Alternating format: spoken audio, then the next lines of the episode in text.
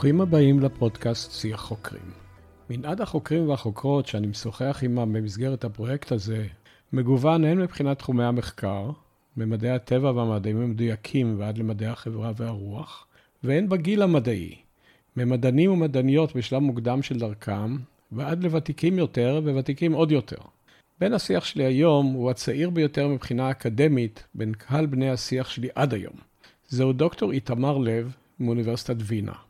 איתמר סיים את עבודת הדוקטורט שלו באוניברסיטת תל אביב רק לפני כשלוש שנים, בהדרכתו של פרופסור עודד רחבי, והיום הוא עוסק במחקר כעמית בתר דוקטורטי של הארגון האירופאי לביולוגיה מולקולרית במחלקה לנוירוביולוגיה באוניברסיטת וינה. מעבר לעניין הרב בנושא המחקר עצמם, שלב המעבר מדוקטורט לבתר דוקטורט מעניין במיוחד להבנת דרכם של מדענים, כי הוא קריטי בקריירה אקדמית, לפחות במדעים הניסויים. יש שממשיכים באותו הנושא שבו עסקו בדוקטורט, ויש שמשנים ויוצאים לדרך חדשה לגמרי. איתמר פסע בדרך הביניים. הוא נשאר צמוד לבעל החיים שבו התאהב כחיית מודל בדוקטורט שלו, הלא היא תולעת זעירה, הקרויה C. אלגנס, אבל שינה את נושא המחקר, ועבר מעיסוק במנגנונים של הורשה שאינה כרוכה בשינוי במבנה הצופן הגנטי כי אם בביטויו, הורשה שאנחנו משתמשים לתאורה במונח המטריה, הורשה אפי-גנטית, כלומר מעל הגנטיקה, למחקר בצופן העצבי שבו רשתות עצביות מפענחות את העולם, מתכוננות לשינויים בעולם ומגיבות אליהם. מדענים נעזרים בחיות מודל של המתבוננים מן החוץ עלולות להיראות כמוזרות למדי, משום שהם מאמינים שסודות ביולוגיים מסוימים ניתנים לפענוח נוח יותר בבעלי חיים פשוטים לכאורה כאלה. לא ייפלא לכן שאיתמר ואני פותחים את שיחתנו בשאלות שנוגעות לאפשרות של הורשה מדור לדור של תכונות נרכשות בכלל. בהמשך ניגע גם בשאלות כגון איך מערכת העצבים מבחינה בין העולם החיצוני לבין עצמה, וגם כמובן נברר כיצד איתמר הגיע לעסוק במחקריו. ספוילר, בסיפור מעורבים דוד ופלסטיק, וגם מה חשב שיעסוק בו בטרם הפיק DNA מיטוט, ומדוע החליט לבחור בדרך שהוא הולך בה עכשיו, וגם מה מדאיג מדען צעיר. ובנוסף, מה הוא חושב על היחס של הציבור למדע בכלל. רשות הדיבור לדור הצעיר. האזנה נעימה. שלום איתמר, האם אה, חלק ממה שאנחנו חווים ועוברים במהלך חיינו יכול לעבור בהורשה ביולוגית לדורות הבאים?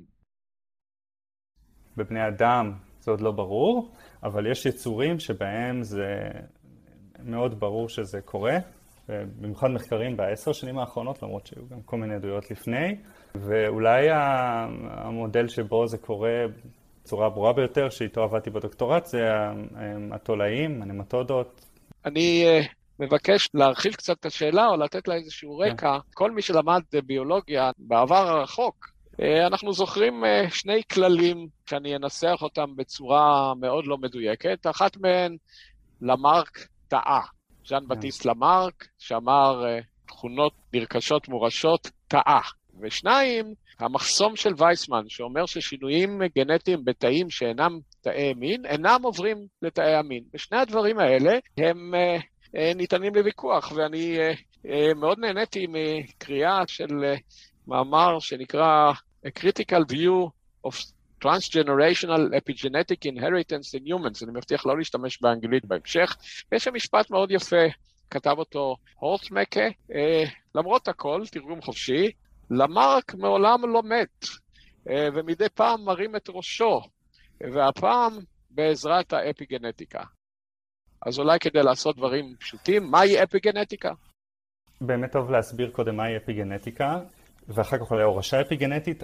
מה שמלמדים אותנו, הדוגמה של אה, ביולוגיה, זה שיש אה, את ה-DNA, שאפשר לחשוב עליו כמו ספר הוראות, שמייצרים עותק ממנו בצורה של RNA שליח, למה שרוצים לייצר, ואז יש את החלבון שהוא בונה את הגוף שלנו ועושה את כל התפקידים, שהוא המוצר הסופי. והספר ההוראות הזה באמת נמצא בתאי המין, והוא כאילו לא אמור להשתנות מתנאי הסביבה. לא בצורה מוכוונת. מה עושה אפיגנטיקה בצורה אפילו הפשוטה יותר לפני הורשה אפיגנטית? היא עונה על שאלה איך זה יכול להיות שיש לנו תאים שונים בגוף וכל אחד מהם עושה תפקידים שונים, מייצר חלבונים שונים, אבל לכולם יש את אותו ספר הוראות, איך יכול להיות שהם שונים? ושם האפיגנטיקה פותרת את הבעיה, ואני אוהב לחזור לאנלוגיה של הספר, לראות כמו סמניות. האפיגנטיקה היא מעין סמן, נמצאת מעל הגנטיקה, אז בוא, בוא, נגדיר, בוא נגדיר אפיגנטיקה. כן, אז אפיגנטיקה זה כל שינוי בביטוי של הגנים שלנו, שהוא לא מקודד באותיות ה-DNA עצמם. מעל הגנטיקה, כן? ובאותו דימוי של הספר זה כמו סמניות שאומרות לתא שלנו, לגוף, איזה עמודים לחזור אליהם ולייצר מהם עוד עותקים, ואיזה עמודים מהספר לסגור אותם. וזה מה שמבדיל את התאים השונים.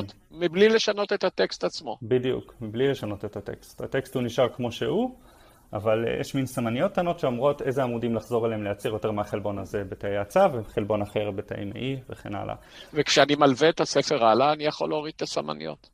בדיוק. ובאמת רוב הסמניות האלה בתהליך שנקרא Germline Reprogramming מוסרות כשמתחיל דור חדש ולכן אה, שינויים שאפילו שמתרחשים בתאי המין לא היו אמורים להיות אה, לפי הדוגמה מורשים אה, לדורות הבאים אבל אפילו את זה רואים שכבר שיש סמניות שמצליחות לברוח מאותו תהליך של מחיקה בין הדורות ובאמת, יש הרבה דרכים שונות לייצר את האפיגנטיקה, את אותם שינויים לא מקודדים ב-DNA. זה יכול להיות או שינויים קלים למולקולות ה-DNA עצמם, מודיפיקציות של מטילציה, אה, שחיים סידר מישראל היה תרומה מאוד חשובה לעניין הזה, או...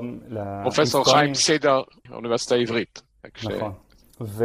או למוטילציות או מודיפיקציות להיסטונים סביבם מלופף ה-DNA, או, וזה התחום של, שבו עסקתי בדוקטורט שלי, למולקולות RNA קצרות, לא מקודדות, שהן יכולות אה, גם לשלוט באיזה גנים יתבטאו ואיזה גנים לא יתבטאו. RNA הוא עולם עשיר כל כך, חלק מאיתנו נחשף אליו בשלוש שנים האחרונות, כי סוג מסוים של RNA אה, משמש בחיסונים מסוג חדש. אז אתה יכול להבהיר לאיזה סוג RNA אתה מדבר עכשיו? יש את אותו RNA שליח, שהוא עותק של אותם הוראות ב-DNA, אני לא מדבר עליו. אני לא מדבר גם על RNA של וירוס הקורונה, שזה הגנום, אלא מדבר על RNA מאוד קצר, שהוא לא מקודד לחלבון בסוף. אה, ספציפית ה-RNA שאני חקרתי הוא 22 אותיות, 22 בסיסים, ושיש לו תפקיד באמת אה, לא כלהתבטא כחלבון, אלא תפקיד רגולטורי, יכול לשלוט באיזה גנים יתבטאו או לא. אז הוא מין סמניה כזו? בדיוק, הוא מין סמניה כזאת. אפשר אולי להגיד שני משפטים על איך זה עובד בכללי. אותו RNA, בגלל שה-DNA כמו RNA יש להם תכונות של אה, רצפים משלימים, אז אותו RNA קצר הוא משלים ברצף שלו לאותו גן מטרה, אותו הוא שולט בו, בביטוי שלו, תופס אותו חלבון, והוא משמש כמו GPS שאומר לחלבון הזה לאיזה RNA להגיע ולחסל אותו. אה, ולמעשה אותם RNA קצרים אה, שחקרתי הם גם יכולים לגרום לקציצה של ה-RNA השליח, לעותק, לקצוץ אותו לחתיכות וגם להגיע לתוך הגרעין ולמנוע את היצירה בכלל של ה-RNA השליח, כך שלא יהיה אז ה-RNA הקצר הזה, אגב, מה שמו? מה הכינוי של הקבוצה הזו של ה-RNA? אז קוראים להם Small Interfering RNAs. אז ה-RNA הזה אפשר לדמות אותו בדימוי כל כך טיפיקלי ישראלי לחימוש מונחה מדויק ששמים אותו כדי שילך למטרה? בהחלט, ואפילו הם השתמשו בו בתרופות. התחילו, אני חושב שיש אה, תרופה אחת מושרת FDA שמשתמשת בו כדי לעשות רגולציה על גן שגורם למחלה אה, גנטית. כן, לכן זאת הייתה תגלית אה, חשובה, כי בעצם לא רק אפשר להבין מה התפקידים הפיזיולוגיים שלו, אפשר גם להשתמש בו כתרופות. אז uh, ה-RNA הזה, הסמניה הזאת, או הסוג הזה של RNA, שאני מניח רבים מאוד כמוהו, האם uh, הוא מסוגל uh, גם uh, לעבור לדורות הבאים? זאת אומרת, הסמניה יכולה לעבור עם הספר? באמת, אחת התכונות החשובות של ה-RNA הקטנים האלה, ש- שאני חקרתי, זה שיש להם יכולת להיות מוגברים. יש uh, אנזים, חלבון, שיודע לייצר, או ברגע שה-RNA קצר כזה תוקף את, uh, את המטרה שלו, על גבי המטרה מיוצרים עכשיו עוד RNA קצרים, לא מקודדים, ואותם RNA קצרים, בגלל שיש הגברה, לכן יכולים לשרוד ולעבור הרבה מאוד דורות, ובאמת בתולעים ובצמחים ובשמרים יכולים לעבור באמת לאורך דורות. מה זה לאורך דורות? ולמה רק מספר מוגבל של דורות? כי הם נמהלים? למרות שבאופן עקרוני אפשר לייצר כמה שרוצים מהם. בתולעים, אה, באופן רגיל, הם אה, נמהלים ודי מהר. ובאמת המונח נמהל אה, מאוד מתאים פה, כי אם מסתכלים על רמת ביטוי הגן, רואים שזה לא עובר מכן ללא, אלא לאט לאט. אם זה לא, אז זה חוזר להיות כן לאורך הדורות. לאט לאט עולה. אז כמה דורות אתה מדבר? אז בדרך כלל זה נמשך בין 3 ל-5 דורות. שלושה עד חמישה. כן, שלושה עד חמישה דורות. כן. אז, אז תראה, ברגע זה, חלק מן השומעים אומרים, מה הוא רוצה מהחיים שלי? אני שמעתי שאלה שמדברת על uh, העברת uh, אינפורמציה שהאדם רוכש בחייו לדורות הבאים uh, שלא בהורשה גנטית, כי זו היה, זה היה הקונוטציה של השאלה, והקונוטציות שבאות מכאן מיד, אתה יודע, דור שני, שלישי ורבעי לשואה, לשכול, ואיך זה עובר הלאה. בא הבחור ומתחיל לספר לי על תולעים זהירות. אז אולי זה המקום לומר, לפני שנמשיך הלאה במנגנונים, כי יש לי גם דוגמה שהייתי מבקש לך לתת מהעבודה שלך שנעשתה באוניברסיטת תל אביב, יחד עם uh, עודד רחבין uh, בנושא הזה, בזמנו. Uh, אולי תסביר למה בכלל, אם ככה, אתה עובד על מערכת מודל כזאת. אז למה לחקור את זה בתולעים? אז, אז יש, יש לזה כמה יתרונות. יתרון אחד זה שהמחזור החיים של התולעת הוא מאוד מהיר. אה, תוך, אה, אם שמים תולעת על צלחת, תוך ארבעה ימים כבר יש לה עשרות אה, צאצאים. זו תולעת מיקרוסקופית. אכן תולעת מיקרוסקופית, אורך של מילימטר אחד בבגרות שלה, ובצלחת פטרי קטנה אפשר להגיע בקלות ל-300 תולעים. בזכות זה שמחזור החיים שלהם מאוד מהיר, אז אפשר ככה לחכות ולעבור הרבה מאוד דורות. כמה זה דור בתולעת הזו, שנקראת C אלגנס? שלושה וחצי ימים. אה, ואנחנו במחקרים שלי הגעתי גם ל-30 דורות ויותר. יתרון נוסף זה שיש בתולעים מערכת מאוד נוחה לעקוב אחרי אותם אה, RNA קצרים, אה, וזה שיש לנו איזשהו טרנסגן, אפשר בקלות להנדס אותם גנטית, ש- שמתבטא בתאי המין, ואפשר פשוט להכיל אותם ב-RNA דו-גדילי, והתולעת מכניסה את זה לגוף שלה ומייצרת בהשראתו RNA קצרים משתיקים ומשתיקה את הגן שאותו RNA משלים אליו. אז מה, מה פירוש טרנסגן? אז כשמכניסים גן אה, ומהנדסים גנטית איזשהו יצור, ומכניסים גן מיצור אחר, אה, הרבה פעמים זה איזשהו חלבון פלורסנטי בדרך כלל, זו הדוגמה שעולה לראש, אה, חלבון שזוהר, ובאמת זה מה, ש... זה מה שעושים, יש לנו תולעת שיש לה, חל... מבטאת חלבון, גן שקודד לחלבון זוהר בתאי המין שלה, וככה אפשר לראות שהגן מתבטא, ואפשר פשוט להכיל אותה בחיידקים שמבטאים RNA דו-גדלי והיא תשתיק את הגן הזה. ומה שמדהים הוא שההשתקה הזאת היא מורשת, גם בדורות הבאים, אפילו שהם לא נחשפו לחיידק הזה, הם, התולעים ישתיקו את, ה, את, ה, את אותו גן. אז תראה, אתה אומר פה, בלי שאנחנו כרגע נכנסים למכניזם, שביצור כלשהו יש אפשרות שתנאי סביבה מסוימים יגרמו לשינוי במהלך חייו של הייצור, והשינוי הזה, למרות שהוא נרכש במהלך החיים ולא בתאי המין עצמם יכול לעבור הלאה לדורות אחר כך. אבל אם אתה חושב על זה כך, אז בסופו של דבר עצם התהליך עצמו, אם הוא מתבטא בכך שאתה למשל משנה את התנהגות, התנהגותך בגלל התנהגות ההורים, אתה משפיע על האבולוציה גם כן. זאת אומרת, התהליך עצמו, למרות שהוא תהליך אה, לא ב-DNA, יכול להשפיע על התפלגות אה, ה-DNA בדורות הבאים. אז, אז כאן הדברים uh, נהיים קצת יותר מורכבים. אחת השאלות הגדולות זה איך האפי-גנטיקה משפיעה על הגנטיקה ועל האבולוציה. וזה עוד uh, בעיקרו לא ברור. אפשר לחשוב על כל מיני כיוונים. אפשר לחשוב שזה יהיה מין פתרון זמני לשינוי סביבתי, ש... שישתיק את הגנים ויעזור ל... לייצור. מצד שני יש לזה גם חיסרון, כי אם משתיקים את הגנים הרלוונטיים, אז אי אפשר, האבולוציה לא יכולה לעבוד ולעשות עליהם סלקציה, זה יכול למסך, למסך את, ה, את האבולוציה ולהאט אותה.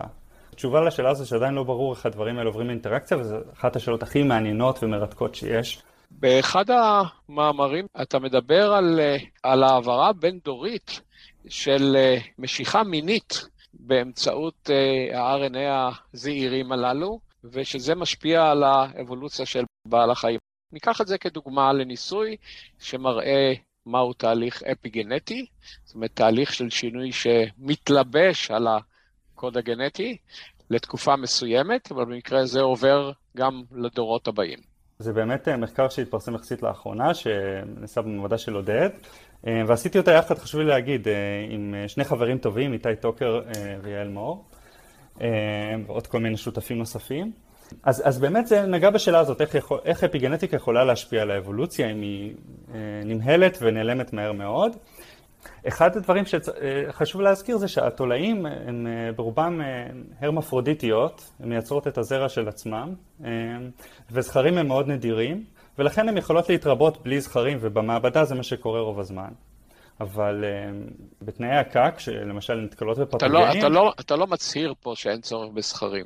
לפחות בשביל תולעים, הם רוב הזמן מסתדרות יפה מאוד בלי הזכרים. מתי לא? אז uh, יש ניסוי מאוד יפה, מחקר מאוד יפה שהראה שכשיש למשל פתוגן שהן נתקלות פה ואז הן מתחילות, אה, מתחילים להופיע יותר זכרים באוכלוסייה ואם מונעים את זה אז התולעים לא מצליחות להתמודד מול הפתוגן ולא שורדות, מה שתומך ברעיון שיש אבולוציה ואתה בתחרות, אתה כל הזמן צריך לעשות אה, חדשנות גנטית. הזכרים הם מעצימים את החדשנות הגנטית של האוכלוסייה במקרה כזה. בדיוק, זאת המחשבה, ובאמת בתנאי הקל, למשל שחושפים תולעים לתנאי גידול חמים יותר, אז מופיעים יותר זכרים. אז במחקר הזה מה שחשבנו זה שאנחנו יודעים שהאפי גנטיקה בתולעת, בין השאר אותם RNA קצרים, אה, מאוד חשובים לבריאות הזרע. ו, וגם היה ידוע שתולעים כשהזרע שלהם הוא אה, פגום, הן מזהות את זה, הן חשות את זה, ומתחילות להפריש ריח שמושך אליהן את הזכרים ביתר שאת. הזכרים יודעים למצוא את הנקבות, אבל אם מפרישות את הריח הזה, הם מוצאים אותם הרבה יותר ביעילות. ואפשר לעשות ככה מבחן מאוד פשוט, להפיק את הריחות מתולעים מבוגרות עם זרע פגום, לשים את, ה, את הריח הזה על הצלחת, והזכרים יעדיפו, ילכו לצד הזה. לכן חשבנו, האם, יכול, האם אנחנו יכולים ליצור מצב שבו גם אצל תולעים צעירות, בגלל בעיות, בגלל שינויים אפיגנטיים אה, בזרע, שיפגמו בזרע, הם גם יהפכו להיות מושכות. ובאמת ניסינו כל מיני תנאי סביבה שונים, ניסינו הרעבה וגם חום, וראינו שכשאם אנחנו חושפים את התולעים לא לדור אחד של חום, אלא צריך לחכות עשרה דורות אה, של חשיפה ל-25 מעלות במקום 20 מעלות, התנאים של התולעים רגילות, אז פתאום התולעים, אה, אפילו שהן צעירות, מפרישות ריח מושך שמושך אליהם זכרים, תכונה שהן רכשו, אבל גם הצאצאים שלהם והנכדים שלהם, גם הן אה, מושכות. גם הן מפרישות את הריח המושך שמושך את הזכרים. זאת אומרת, הן קיבלו ב... הורשה את השינוי שחל כתוצאה מזה שה, שהסבתא נחשפה לתנאים לא נוחים. כן, בדיוק, הסבתא רבא ודור, ודורות קודם בתנאים לא נוחים. עכשיו, אז, אז מצאנו תכונה שהיא נרכשת ומורשת, אבל עוד לא ברור איפה היא, כי כמו שהזכרתי בהתחלה, יש כל מיני סמניות שם, יש כל מיני דרכים לשמור אה, זיכרון אפיגנטי, אה, וכדי לבדוק אם זה באמת אותם RNA קצרים, אז הייתה לנו מערכת שבה אנחנו יכולים, יש חלבון, שהוא, קוראים לו HRD1, והוא קריטי להורשה של אותם RNA קצרים בין דורות. וזה כלי מאוד נוח. עדיין בתולעים האלה הן יכולות לייצר RNA קצרים חדשים, אבל הן לא יכולות להוריש את מה שהן, את מה שהן מקבלות. והיה לנו אה, כלי גנטי, טריק גנטי להעיף, לחסל את החלבון שהכרחי להורשת RNA קצרים, מתי שאנחנו רוצים. וראינו שאם אנחנו חושפים את התולעים לזמן ממושך בחום, הן נהיות מושכות, אבל ברגע שהן... מחסלים את אותו חלבון שקריטי להורשה של RNA קצרים, אז הן לא מושכות יותר. הזיכרון הזה נשכח. כמה דורות התנהגותם מראה שהסבתא רבא נחשפה למשהו? אז במקרה הזה, וכמו במקרים רבים אחרים, זה נמשך בין שלוש לחמש דורות. רואים שבדור הרביעי כבר האפקט אה, לא כל כך שם.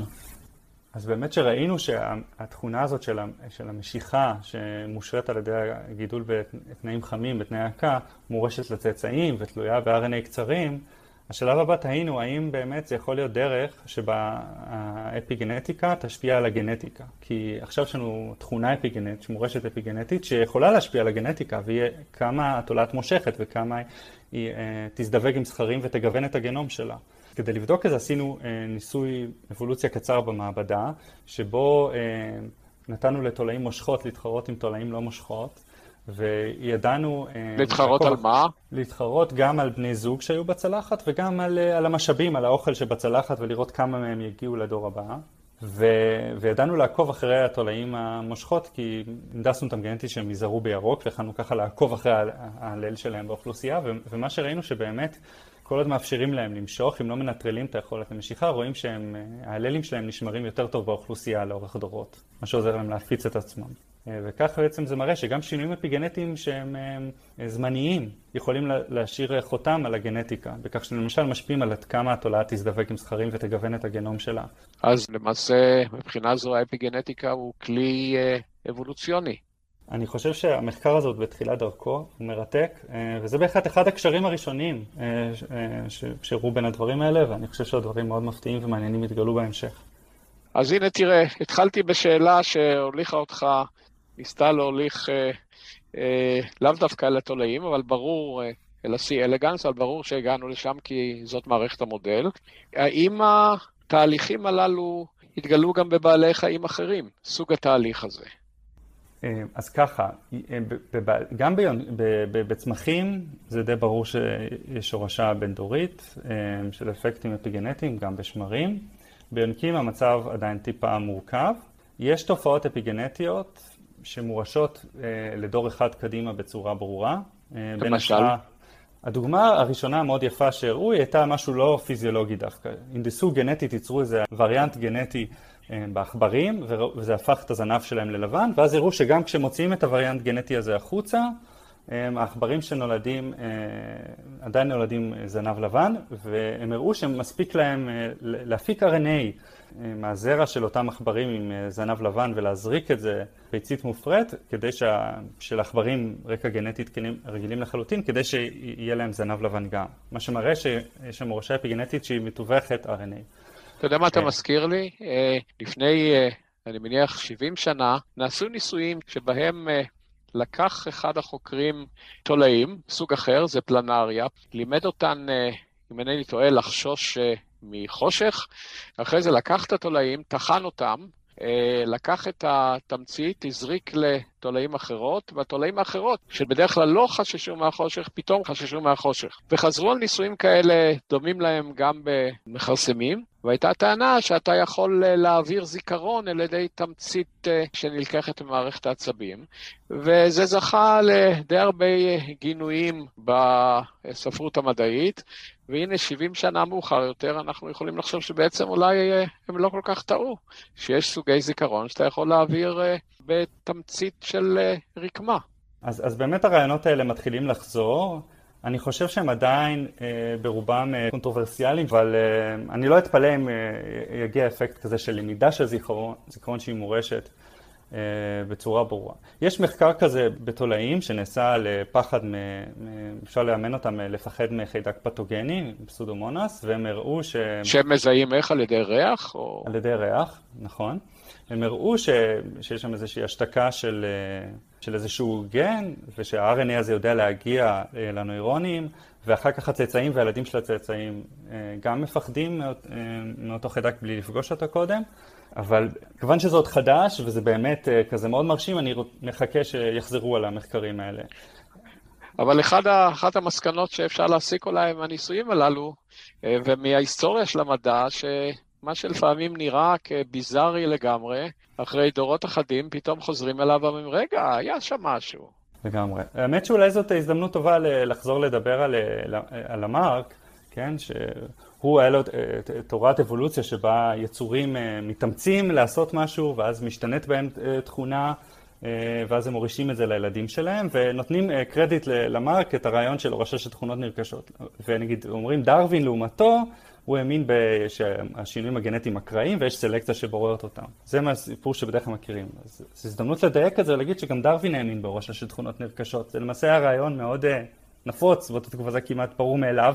ו- ולדרווין למשל היה אה, רעיון שכל התאים של הגוף, יש להם גם מולות שהם שולחים עם אה, מידע תורשתי לתוך תאי המין כדי לקבוע את התכונות של הצאצא.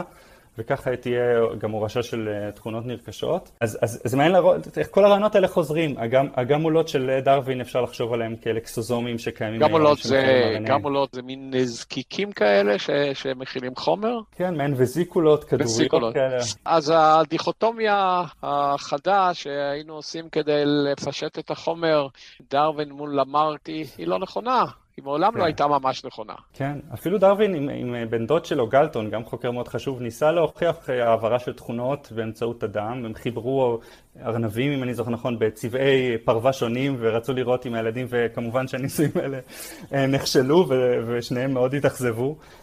אפשר לראות שלפעמים מאוד חשוב אה, לבדוק את התכונה הנכונה, כן? ולעבוד עם המודל הנכון כדי לחשוף את זה. באמת התכונות, אותן תכונות שהן ראשות אפיגנטית, לפחות בתולעים מאוד, בהגדרה רגישות לסביבה, הן צריכות להיות משהו שאולי זה פיזיולוגיה עבור התולעת להוריש, ולא פשוט אה, לעלות עליהן ולחשוף אותן. אז אה, אם, אם אני מנסה לסכם עד עכשיו, מין סיכום ביניים קצר, אחת, אם יש משהו שנראה למדע של דורו כמוזר ביותר, אה, אנא עצור את סוסיך, יכול להיות שבדורות הבאים יסתבר שזה בעצם לא כל כך ביזארי. דבר שני, הרעיון שתכונות שאנחנו רוכשים במהלך חיינו לגמרי לא עוברים לדורות הבאים שלא בצורה של אה, כיתוב ב-DNA, הרעיון הזה איננו נכון. כי יש מקרים, מינים מסוימים לפחות, שבהם אה, תכונות נרכשות בצורה זו או אחרת, אה, עוברות לפחות דורות אחדים הלאה. מה עם בני אדם? בבני אדם מאוד קשה לעשות ניסויים מבוקרים. יש דוגמה שתמיד אוהבים להזכיר בהקשר הזה, ש... היה את הרעב הגדול בהולנד במלחמת העולם השנייה, שגרמניה צרה על חלק גדול מהולנד ולא נתנה להם לקבל מזון, ואנשים היו מאוד מאוד רעבים שם. ראו, אחר כך עשו איזה מחקר כזה תיאורי של אה, של אה, בעיות של אה, סכרת, כל מיני מחלות נפש, והראו ש... כמו סירזופניה, והראו שהיה להם שכיחות גבוהה מהמצופה אצל אותם אנשים ש... ש... אותם ילדים, סליחה, צאצאים של אנשים שהורעבו. עד איזה דור? חושב F2, שני דורות קדימה. שני דורות, דור שלישי. זה אבל מצד שני אולי גרם לכך שההולנדים נהיו הכי גבוהים באירופה. אה, אני לא יודע. אה, אני חושב שעדיין צריך להיות מאוד זהירים בנוגע לאיזה תכונות ומה קורה בבני אדם וביונקים אה, בכלל. כי עדיין למשל המנגנונים לא ברורים כל כך. אבל עדיין אני חושב שאנחנו יכולים היום לבוא ולומר הרעיון שאנחנו רוכשים דברים במהלך חיינו כפרטים, והמידע הזה יכול לעבור לדורות הבאים שלא בדרך תרבותית, אלא בדרך ביולוגית, הוא רעיון שאין לשלול אותו. כן, אני, אני מסכים. שזה כמובן מספק אה, חומר רקע להרבה עבודות על אה, דור ראשון, דור שני, דור שלישי, לטראומה, ניצולי שואה, יום אחד יעשו על זה מחקרים אה, ביולוגיים מפורטים יותר. תמר, אני מבקש אה, לחזור אה, למדע הספציפי שלך. אתה עשית את המחקרים שלך עד שלב מסוים בנושאים שהם ביולוגיה מולקולרית ואפיגנטיקה. אבל הנה, בשלב מסוים החלטת שאתה עובר לעסוק בפן אחר של אה, מערכת העצבים. אמנם אה, התאהבת באותו יצור זעיר, אבל אה, עברת לעסוק בתחומים שכרגע, למיטב הבנתי, אין בינם לבין האפיגנטיקה קשר. לפני שאתה תחשוף מה אתה עושה עכשיו, בווינה הרחוקה, מעניין אותי השלב הזה, שהוא שלב קריטי בחיים האקדמיים של המעבר מדוקטורט במעבדתו של עודד רחבי לנושא אחר. עכשיו תראה, זה מצב מעניין שבוגרי דוקטורט רבים אה, נמצאים בו. היה לך דוקטורט מוצלח, הנושא, הפכת בו למומחה, ואתה אומר, אה, יפה, אבל אני הולך לעסוק משהו שהוא קצת שונה בשלב הבא של הקריירה האקדמית שלי. מה גרם לך להחלטה הזאת? כן, אז, אז באמת שחושבים על פוסט-דוקטורט, לא חושבים רק מה תעשה בפוסט-דוקטורט, אלא גם מה אתה יכול לראות את עצמך ממשיך לעסוק בו אחר כך. ובעיניי זה היה צריך להיות משהו שאני מרגיש ש... שיש בו הרבה לגלות. ושהוא נוגע בשאלות שמאוד מרטיטות אותי ומאוד נוגעות בי, אז למרות שאפיגנטיקה הייתה תחום מאוד מאוד מעניין ונהניתי לעסוק בו, הרגשתי שהפאזל שם הוא פחות או יותר מפוענח והעניינים האלה יפוענחו. נותרו שם השאלות הגדולות של האבולוציה שמרתקות. הרגשתי שהשפה קיימת ו- ובנוירוביולוגיה אני הרגשתי ש- שפחות ושהרבה יותר קשה להרכיב את הפאזל. ו- ואז כשניסיתי לחשוב אה, מה בנוירוביולוגיה אז נזכרתי שבאיזשהו שלב בדוקטורט קראתי מאמר אה, על פיתוח של שיטה שמאפשרת להקליט אה, את הפעילות מכל הנוירונים של התולעת בו זמנית. ו... רק שנקבל מושג, מדובר פה על בערך 300. נכון, בערך 300. שזה, שזה סיפור אדיר, כי אה, אה, יש לך בעל חיים שכל מערכת העצבים שלו, תקן אותי אם אני טועה, כל מערכת העצבים שלו מזוהה, תא אחר תא, מספרם רק 300, ועדיין אה, אנחנו לא בדיוק אה, מבינים איך זה הכל עובד ביחד. כן, אמ, אפילו שאנחנו מכירים את כל השחקנים וגם הקישוריות עוד אפילו משנות ה-80 ידועה בין הנוירונים פחות או יותר, כנראה היום אנחנו מגלים לאט לאט שהקישוריות יותר מורכבת משחשבנו. עדיין אין מודל שמצליח לייצר תולעת וירטואלית והמון אה, התנהגויות, אנחנו עדיין לא מבינים איך, איך החישוביות הנוירונלית של התולעים יוצרת אותן. האם אתה מתכוון לשדר פה מסר מעציב למי שאומר, רגע, אני עובד על אה, מוח שיש בו ביליוני תאים. הבחור הזה מספר לי שעם 300 תאים הוא לא יכול לפתור את הבעיה. כן ולא. מצד אחד, אני חושב שייתכן שיש הרבה יותר יתירות כשיש הרבה מאוד נוירונים והם עושים אותו דבר. אנחנו לא יודעים. האמת שמחשבה שדוקטורנטית שעובדת איתי, שטפני, אמרה מזמן, יכול להיות שקשה יותר בתולעת בגלל שכל נוירון עושה כמה דברים, הוא צריך לעשות גם וגם, בגלל שהיא כל כך קומפקטית מערכת העצבים. אז ייתכן שדווקא בגלל זה זה יותר מורכב, אבל אה, מצד שני אין לנו סיבה להניח שיצורים שכבר יש להם את הנוירון לא יעשו בו הרבה שימושים. אז מה החלטת לעשות אם כך בסיום הדוקטורט? כן, אז, אז באמת אה, זכרתי באותו מאמר מהמעבדה של מנואל צימר, איפה שאני עכשיו, שבו הם פיתחו את השיטה להקליט מכל מערכת העצבים בו זמנית. איך עושים את זה? כדי בכלל להסתכל על הפעילות העצבית, אז מבטאים אה, גלאי לקלציום, וכשנוירון פועל, יש שטף של קלציום בתוך התא, שהוא מופעל שיש שינוי במתח שלו. שטף של יוני סידן. ופיתחו עוד קודם אה, גלאים לסידן, חלבון שמשנה את הקיפול שלו בנוכחות סידן ואז הוא זוהר, וככה אפשר לדעת מתי הנוירון פועל. אז השיטה היא אופטית. זאת אומרת, אתה יכול כן, לצפות. כן, מיקרוסקופיה, בדיוק. ממש אפשר לראות בסרטים מהמיקרוסקופ את הנוירונים נדלקים ונחבאים בכל מערכת העצבים של התולעת. כלומר, כל, כל 300 הנוירונים, מה הם עושים ביחידת זמן אחת? כן, אני אגיד שיש איזה אזור קטן עוד שאנחנו פחות אה, מסתכלים עליו, הוא פחות גם פעיל, אבל אה, את רובם. וגם רובם לא פועלים, למעשה כשאנחנו מצלמים. עוד דבר שאנחנו עושים, בדרך כלל כשאנחנו מצלמים את הפעילות הנוירונלית, זה שהתולעים משותקות בצ'יפ ונמצאות בלי תזוזה, כי זה מקל מאוד על האנליזה שלנו. וגם שהקלציום, אותו גלאי לסידן, נמצא בתוך הגרעין של התאים. אה, כך שקל יותר להפריד בין התאים השונים. בדרך כלל אנחנו רואים מתוך אותם 300 נוירונים איזה 50 עד 80 נוירונים פעילים. הסיבה שזה כל כך תפס אותי, השיטה הזאת, היא בגלל שזה היה נראה לי כמו ריצוף עמוק שהכרתי מגנטיקה. במקום כל פעם לחקור גן אחד, גן אחד, לראות איך הוא משתנה בתנאי שלך, עכשיו אתה יכול להסתכל על כל הגנים, על השינוי בביטוי של כל הגנים, ובמקרה הזה, אם יש לי איזו התנהגות שמעניינת אותי, או זו תופעה שמעניינת אותי, אני יכול לנחש איזה נוירון יהיה מעורב, להסתכל על כולם ולבדוק איזה נוירונים מעורבים, ואיך הם גם עובדים יחד. יש הקשר כל הזמן לפעילות של הנוירונים. אז מה זה ההקשר? עוד מיד שהסתכלו על הפעילות של כל הנוירונים בתולעים, הם ראו שכשהתולעת משותקת, בסך הכל יש הרבה קבוצות של נוירונים שפועלים יחד, הקבוצות האלו פועלות יחד. והנוירונים לא כל כך פועלים כל אחד בנפרד, אלא בצורה מאוד מסונכרנת. וכשניסו לבדוק מה הפעילויות האלה ומתקשרות אליו בתולעים זזות, הם ראו שזה מתקשר לתנועה אחורה, אה, תנועה קדימה ופניות לשני הצדדים. אז למשל כשמסתכלים על איזשהו נוירון ולא יודעים מה שאר הנוירונים עושים, אנחנו לא יודעים אם התולעת עכשיו חושבת על לנוע לאחור או חושבת על לנוע לצד.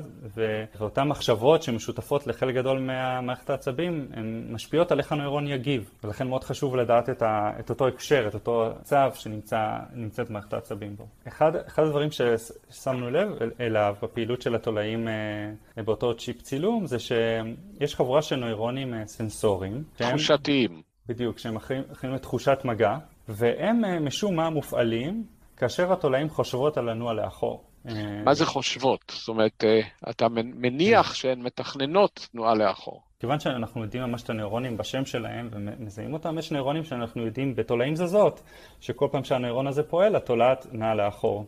ולמשל אם נשתיק את הנוירון הזה, התולעת לא תנוע לאחור. הוא פועל ואחרי זה התולעת תנוע לאחור, או הוא פועל כשהיא נעה לאחור? יש נוירונים שפועלים רק כשהתנועה לאחור אולי יותר ממוקדים על התחלת התנועה, ויש כאלה שכל עוד היא נעה לאחור הם, הם נשארו פועלים. בגלל זה אנחנו יודעים שכשהנוירונים האלה פועלים, אז אנחנו מניחים שהתולעת חושבת על תנועה לאחור, ויחד עם אותם נוירונים פועלים קבוצה די משמעותית של נוירונים, אה, וביניהם נוירונים שאחראים על חישת אה, מגע מכני.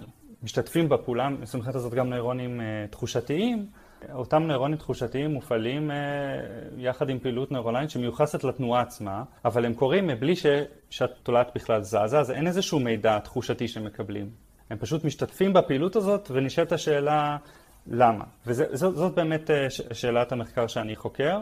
אחת ההיפותזות שלנו קשורה גם לרעיונות מן העבר, בדומה למה שהיה באפיגנטיקה. היה חוקר גרמני מאוד חשוב בשם הלמהולץ, היה לו רעיון שכל מידע תחושי שאנחנו מקבלים הוא תמיד uh, מתקבל בקונטקסט של הפעולות שלנו וכשהגוף שלנו מבצע תנועה אז נשלח עותק של התנועה, אזורים במוח שאחראים על עיבוד מידע תחושתי כדי שהגוף ידע לחזות שתנועה הולכת לקרות ולבטל את המידע שקשור בה, כי זה מאפשר ליצור ככה להבדיל באיזה שינויים תחושתיים נבעו מהתנועה שלו עצמו ואיזה שינויים נבעו מהסביבה. אז זה מנגנון עצבי להפריד את האני מהסביבה? כן, בדיוק. ויש איזושהי היפותזה שהשתכללה בהקשר הזה עם השנים, שאולי בכלל המוח, כל מה שהוא עושה זה שיש לו איזה, קוראים לרעיון הזה Predictive Coding, שהמוח שיש לו איזשהו מודל של איך, מה הולך, של העולם, איך העולם עובד, והוא כל הזמן משווה בין המודל הזה לבין מה שקורה, מה שמגיע אה, מהאיברים התחושתיים אה, במציאות. ומה שעובר בין הנוירונים, בין תאי הצו במוח, זה אותם error, אותם שגיאות בין התחזית למציאות. אז יש פה לפי דבריך שני הסברים אפשריים, כן. אבל הם לא אה, מבטלים זה את זה. אחד מהם הוא שתאי החישה פועלים יחד עם תאי התנועה ובכך מאפשרים אה, למערכת לאבחן בין עצמה לבין האחר, לבין העולם, בין העולם הפנימי לעולם החיצוני, והשנייה, שהם אה, מאפשרים למערכת להשוות את המודל של מה שהיא צופה שיהיה לבין מה שקורה במציאות ולתקן את עצמה? כן. תשמע, זה מעלה מחדש את הנושא האבולוציוני. אם המוח כל הזמן מייצר אה, מודלים של העולם וצופה מה יקרה, אז אולי העולם המציאותי בורר מבין המודלים האלה את אלה שמתאימים למציאות, ואז יש לך אבולוציה ברמת המוח, אה, מין דרוויניזם ברמת המוח. המוח מייצר בעצמו המון עולמות, והסביבה בוררת את אלה שמתאימים למציאות. זה רק אומר אולי שעקרונות במדע עובדים אה, ברמות אנליזה שונות. בהינתן שאתה מנסה עכשיו להבין כיצד ייצוגים במערכת העצבים של יצור חי, שאתה יכול uh, לרשום את כל מערכת העצבים שלו, מתייחסת לצורה שבה הוא פועל על העולם וחש אותה, אתה יכול רגע לנסות uh, לשער uh, איפה המחקר שלך יהיה דור מעכשיו? דור מדעי זה שמונה, עשר שנים מעכשיו. לאן אתה חושב זה יוליך? אני חושב שכמה דברים. אחד זה שנבין יותר טוב את המשמעות של um, הקשר של פעילות מוחית ואת המנגנונים שיוצרים אותו. את אותם סטייטים, את המצבים שמשותפים לכל המוח. אני מאמין שנדע את התפקיד שלהם, זה דבר אחד, וזה יעזור לנו לבנות מודלים טובים יותר של איך מערכת עצבים אה, אה, עובדת. אני גם חושב שברגע שמסתכלים על כל מערכת עצבים ככלל, פתאום נגלה כל מיני הפתעות, למשל, אה, עכשיו רק מתחילים שמנסים להסתכל על הקשר בין הקישוריות לפעילות ומנסים לראות אם אפשר להסביר את הפעילות מתוך הקישוריות, מגלים כל מיני הפתעות, למשל שזה מאוד מאוד קשה. ואני מקווה שלפחות... מה פירוש, זאת אומרת שעצם העובדה שתא א' קשור לתא ב' לא אומרת הרבה על מה הם עושים? כן. שאם מסתכלים פשוט על הקישור בין שני נוירונים, אה, אי אפשר רק מתוך זה לנבא אה, את הפעילות, את הפעילות העצבית והדינמיקות שלהם. אתה יודע שאתה הורס בזה אה, קבוצות של מודלים שמתבססות על כך ש... השינויים בקישוריות בין תאים הם המסבירים את אה, פעילותה של מערכת העצבים. אתה אומר, אה, לאט לנו, זה פשטני מדי. כן, ואני מקווה שלפחות בתולעים אנחנו נדע הרבה יותר טוב מה התפקיד של כל נוירון. יש הרבה נוירונים שהם עדיין עלומים, אנחנו לא יודעים מה הם עושים. רוב המחקר מתמקד באותם כמו עשרה, חמש עשרה נוירונים מתוך השלוש מאות. האם אתה רואה משהו מהפכני שחסר לך? כן, אני קודם כל אנחנו מקליטים את אותו שטף של אה, סידן, אבל אנחנו לא מקליטים את השינויים במתח הממברנה. אנחנו מסתכלים על סידן בגרעין. אז יש שם כל מיני שינויים טכנולוגיים שיכולים אולי לתת לנו רזולוציה טובה יותר של תהליכים. בנוסף, אחד השינויים שעובדים עליו, ומתקדם מאוד יפה במעבדה פה, זה להצליח להקליט אה, מכל המוח של התולעת בעודה זזה, ועושה דברים. אה, כי עד עכשיו אמרת שאתה מקליט כשהיא צמודה לצ'יפ. זה תולעת צ'יפ. תולעת צ'יפ, בדיוק. היא משותקת בתוך הצ'יפ ולא יכולה לזוז, אבל uh, עכשיו, הרבה בזכות התפתחויות של מכונה לומדת ו-deep learning, אנחנו צריכים במעבדה לעקוב אחרי הנוירונים, גם כשתולעת זזה, וגם להקליט יותר מהר, מאוד יעזור. עדיין הרזולוציה שלנו בזמן, במיוחד בתולעים נאות, היא נחמדה, אבל היה נחמד לשפר את זה. עוד שיטה ש... או פיתוח טכנולוגי שמאוד חסר לי, זה אמנם אנחנו, יש לנו שיטות היום לעכב את הפעילות של נוירונים או להפעיל נוירונים, אה, איזה נוירון שאנחנו רוצים, אה, עדיין שם כמה, כמה דברים שחסרים מאוד. אחד, אין עוד ספרייה אה, של זני תולעים קיימים ש, שכל אחד משתיק נוירון אחר. אחד היתרונות ב-C אלגנס זה שיש לנו מאגר של תולעים שאפשר פשוט להזמין איזה תולעת מוטנטית או טרנסגנית מהונדסת גנטית שאתה רוצה. מה שאין זה ספרייה ש... שיצרו בצורה שיטתית של כל נוירון, ש... ש... ש... כל פעם יש תולעת אחרת, בכל תולעת יש נוירון אחר שאפשר לעכב אותו אה, או להפעיל אותו. כל חוקר היום עצמאי צריך מחדש כמעט לייצר את זה לעצמו כאשר הוא רוצה לחקור איזה נוירון מסוים. מבחינתי לעתיד מה שהכי מעניין אותי לעסוק, ואני קצת עוסק בו עכשיו, הייתי רוצה להתפתח בו עוד, זה הקשר בין אבולוציה למערכת העצבים ולראות איך אפשר לעשות אבולוציה שלה במעבדה. זאת תהיה אבולוציה, אבולוציה מואצת, או למעשה בגלל אה, משך הדור של היצור שאתה עובד עליו, זה לא צריך להאיץ אותו? בדיוק, אז, אז בגלל שמשך הדור הוא כל כך קצר, אז אפשר, אה, והראו בעבר שאפשר לעשות אבולוציה, לא להתנהגות, אבל לתכונות אחרות תוך 40 דורות. אז, אז יהיה מאוד מעניין בעיניי לנסות להסתכל לעשות אבולוציה להתנהגויות במעבדה. הניסיון שלי כמדען היה שכל uh, כך וכך שנים הייתי צריך לעשות לימוד מחדש. משך החיים של הידע המדעי הוא uh, די קצר אם אתה לא רוצה uh, להישאר בסטגנציה. Uh, איך אתה רואה את זה?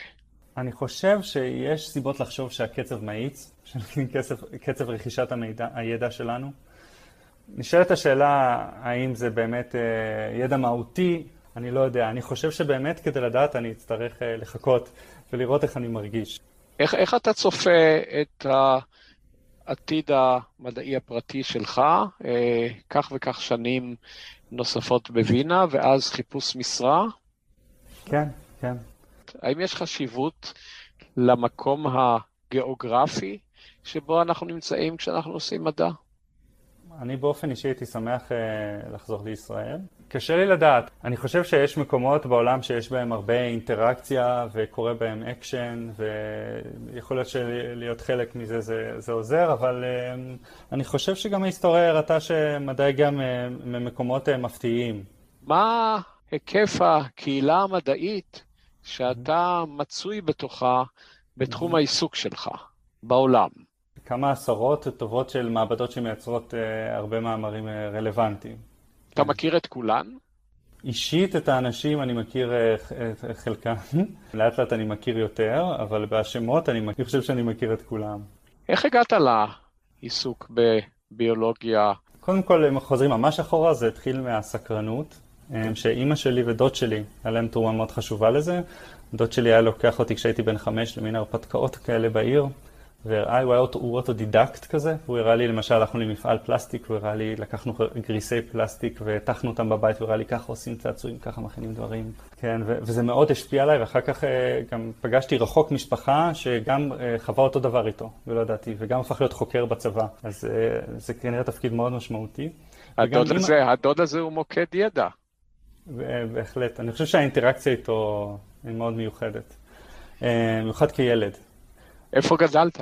אה, אני גדלתי בתל אביב ובהוד השרון. דווקא בתקופה עם דוד שלי היינו, גרנו עוד בנתניה, עברתי הרבה מקומות. אה, ואימא שלי השפיעה עליי כי היא מאוד אוהבת ללמד, היא מורה ומרצה. ו... אה, באיזה תחום? בביולוגיה, ו... אבל כל נושא בבית ספר שהיינו צריכים ללמוד במבחן, היא הייתה באה ומלמדת אותנו מחדש את החומר בבית, ואת התחושה שהיא מאוד נהנית להקשיב לה, את התחושה שאני יכול לשאול אותה ולדעת, וזה יצר את הסקרנות. מה שהביא אותי לביולוגיה, בהתחלה בכלל החלום שלי בגילאי 12-13 היה לדמיון גדול, רציתי לעשות משחקי מחשב, ולמדתי תכנות. כמו אבא שלי. ואז אה, אימא שלי ראתה שאני הרבה מול המחשב, אז היא שלחה אותי לחוג בנוער שוחר מדע בתל אביב. ובשיעור הראשון הפקנו DNA מתות, וראיתי אותו ככה, אפשר ממש לראות אותו כסליל, והמרצה אמר לנו, אתם יודעים, ל-DNA יש דבר שנקרא פרומוטר, והוא אומר לגן מתי להתבטא, וזה כמו פקודת איף בתכנות. שומעת, ואפשר ככה לתכנת את החיים, והרעיון הזה, אני זוכר שהדהד בי אחרי השיעור, וואו, אני חייב לתכנת את החיים, זה מה שאני רוצה לעשות, אה, וככה התחילה ההתעניינות שלי בביולוגיה. אז זה, זה רגע פורמטיבי, אתה יכול ממש לזכור את הרגע. זוכר אותו בבהירות רבה מאוד, כן. אחר כך רק חיכיתי, עשיתי אחר כך מחנה קיץ בוויצמן, ומשם כבר הדברים התגלגלו. אה, לא, לא, רק לא יכולתי לחכות כבר להתחיל אה, לעשות אה, מחקר. לתכנת את החיים. עשיתי תואר ראשון בביולוגיה בתל אביב. הייתה לי חברה שהכרנו, שעד היום חברה טובה, שרצינו לחקור קצת זקנה, אז עניין אותנו, ותולעים הרשים אותנו, אמרנו נעשה פרויקט יחד, נשלח להרבה מעבדות, אם הם מסכימים לקבל אותנו כפרויקט יחד. וביום לפני שהלכנו ראינו הרצאה לקהל הרחב מחוקר חדש, עודד רחבי, שבמקרה עובד על תולעים ועובד על אפיגנטיקה ששמעתי שעניינה אותי, אז כתבנו, נשלח לו גם. ועודד כהרגלו ענן לנו ראשון כי הוא עונה מאוד מהר, וככה תפס אותנו ונשארנו אצלו. למזל גדול, אני מאוד מאוד שמח על זה, זכות גדולה הייתה לעבוד איתו. ואיך בחרת, ואיך בחרת את המעבדה הספציפית שבה החלטת לעשות את הפוסט-דוקטורט שלך? את עצמי מה אני רואה את עצמי להמשיך לעשות אחר כך, שמאוד מעניין אותי, ואיפה אני מזהה פער גדול בידע. זכרתי את המאמר הוא במעבדה של מנואל צימר, הלכתי ושאלתי כל מיני חוקרים מהתחום, על כל מיני מעבדות אחרות שעושות את השיטה הזאת, ושמעתי דברים מאוד טובים, ולכן הייתי מאוד ממוקד. הלכתי על מנואל, גם היה תקופה שהוא כמעט עבר למקום אחר, לא לווינה, הייתי הולך אחריו לאיפה שצריך, ובאתי לפה. איתמר, אתה חושב ש... אה, יש לך השפעה אפי-גנטית על מה שהילדים שלך יעשו? זאת אומרת, אה, בני כמה הם אגב? אה, אחד בן חמש ואחד בן שמונה חודשים. אני לא יודע אם אפי-גנטית או גנטית, אבל אני יודע שהבן הבכור שלי מאוד אוהב את, נגיד, הדרך מהגן לבית, שזה חמש דקות, לוקחת איזה חצי שעה, כי הוא עוצר על כל דבר, ואוהב לאסוף הרבה דברים מהטבע, הוא מאוד אוהב חרקים ופרחים וצמחים. ו... אז אתה משמש אה, כדוד שלך לבן שלך. זה מה אה. שהדוד שלך עשה. הלוואי והייתי יודע לעשות את זה טוב כמוהו, אני חושב שהוא עושה, עשה עבודה הרבה יותר טובה, אני מנסה את הכי טוב שאני יכול.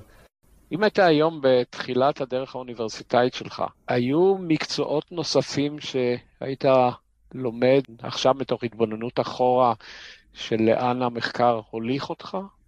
אני חושב שתכנות ו machine learning מכונה לומדת או בינה מלאכותית, תחומים א', אה, חשובים מאוד בביולוגיה והחשיבות שלהם רק הולכת וגדלה. היית מכניס אותם כמרכיב חיוני במערכת הלימודים של אה, הסטודנטית או הסטודנט במדעי החיים? תכנות בוודאי. האם במעבדה שאתה נמצא בה היום אה, כולם בעלי הכשרה מקצועית דומה לשלך? אמ, יש גיוון של מקצועות שזה נורא נחמד, כי זה מאפשר לאנשים ללמוד אחד מהשני. נגיד, לי יש יותר רקע בביולוגיה מולקולרית. אמ, יש אצלנו מהנדס אמ, שמומחה בבניית מיקרוסקופים ויודע פיזיקה ממש טוב ולבנות מיקרוסקופים, שזה מדהים. ויש אצלנו אה, מישהו שבא מהתחום של מתמטיקה והנדסה, והוא עושה אצלנו הרבה עניינים של Machine Learning. אז הנה לסיום, אה, יש לך עכשיו מענק אה, אינסופי.